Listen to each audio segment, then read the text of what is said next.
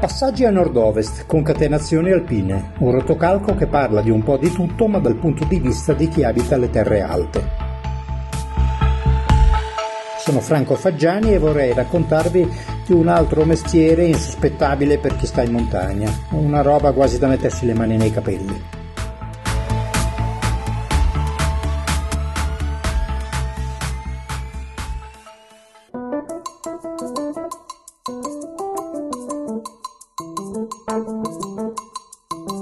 Gli uomini camminavano per settimane lungo i sentieri invernali delle valli cuneesi e avevano sempre tre sacchi sulle spalle.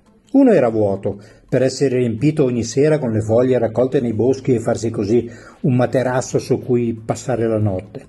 Anche il secondo era vuoto, ma veniva man mano riempito con la preziosa merce che questi uomini acquistavano lungo i loro faticosi tragitti. Li acquistavano nelle baite, nelle stalle dei paesi, nelle case isolate dove di solito non passava mai nessuno.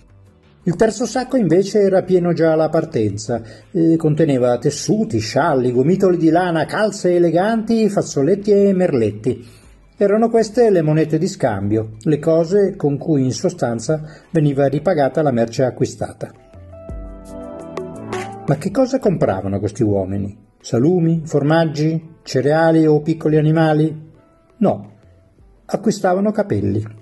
Le fornitrici erano naturalmente le donne, bambine, giovani e anziane. Queste ultime oltretutto andavano per la maggiore perché i capelli dal colore bianco erano sicuramente i più gettonati. Certo è che le donne anziane erano anche le più smaliziate nella trattativa commerciale, mentre le ragazze erano più facili da blandire. Bastava dire che cedere i propri capelli in cambio di due scialli, per loro che non avevano niente, era una cosa proprio conveniente e soprattutto che rimanere con i capelli corti, così sostenevano questi uomini che si presentavano sempre con una certa eleganza e con la parlantina fluente, era di gran moda a Torino, a Saluzzo e addirittura a Parigi. Alcuni pellassier o anche cavier, così si chiamavano i commercianti dei capelli, avevano perfino delle fornitrici fisse, da tenere però segrete per evitare che da loro arrivasse la concorrenza, donne da cui poi passavano ogni anno per la raccolta. Naturalmente eh, queste donne dovevano avere capelli di primo pregio, come si diceva allora, lunghi, lucenti, folti e solidi. Però venivano raccolti anche i pels, ovvero i peli, eh, quelli che rimanevano impigliati tra i denti della spazzola o del pettine.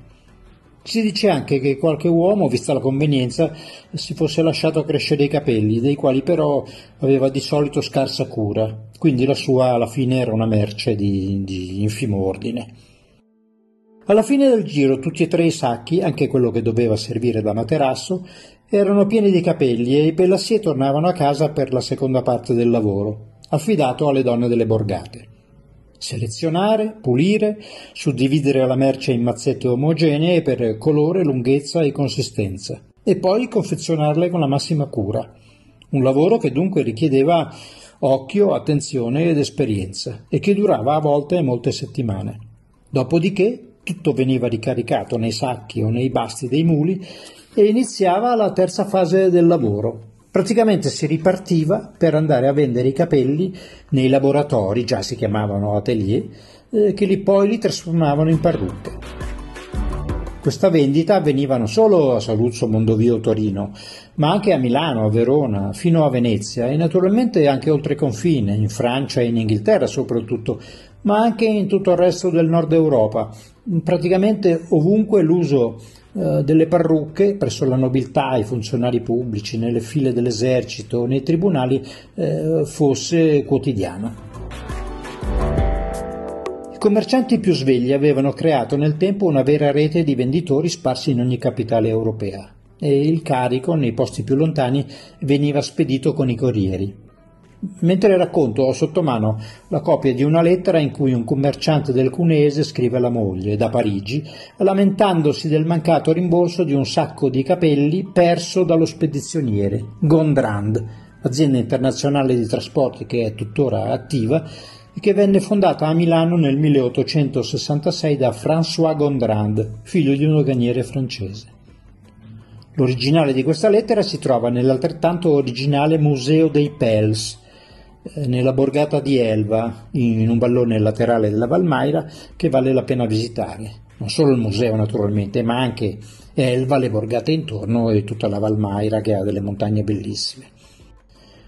Uno dei mercati più interessanti era quello di Marsiglia perché è relativamente vicino alle valli cuneesi e soprattutto perché poi le parrucche, una volta realizzate, venivano subito imballate e caricate nelle navi e spedite nei possedimenti d'oltremare dove vivevano molti francesi, quindi i coloni, militari, proprietari terrieri, rappresentanti della madrepatria e tutti in sostanza con la parrucca sempre in testa, perché comunque era una specie di status symbol. Ma non è finita. Una volta mh, consegnata la merce a Marsiglia, i commercianti delle valli cunesi, per non tornare a vuoto, acquistavano botti di acciughe sotto sale e le rivendevano strada facendo nei mercati. Spesso si trascinavano dietro dei carretti azzurri, forse perché richiamavano il colore del mare ed era dunque un'attrazione, eh, un modo qualunque per distinguersi. Ecco dunque la nuova professione degli anchoier, degli acciugai, Acquirenti maggiori erano gli osti, che poi offrivano le acciughe salatissime ai loro avventori, inducendoli in questo modo a bere di più, molto di più del normale. Eh, quando gli ingegnosi commercianti arrivavano finalmente a casa, tra le montagne, avevano venduto già tutte le acciughe, ma era rimasta loro, nelle botti, gran parte del sale, sulla quale non avevano neppure pagato il dazio che, eh, scusate il gioco di parole, di solito era salatissimo.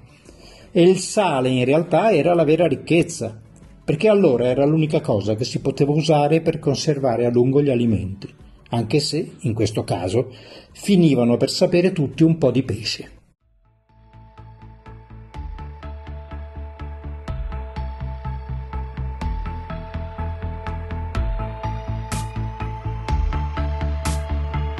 Franco Faggiani e i suoi mestieri della montagna vi danno appuntamento a mercoledì prossimo.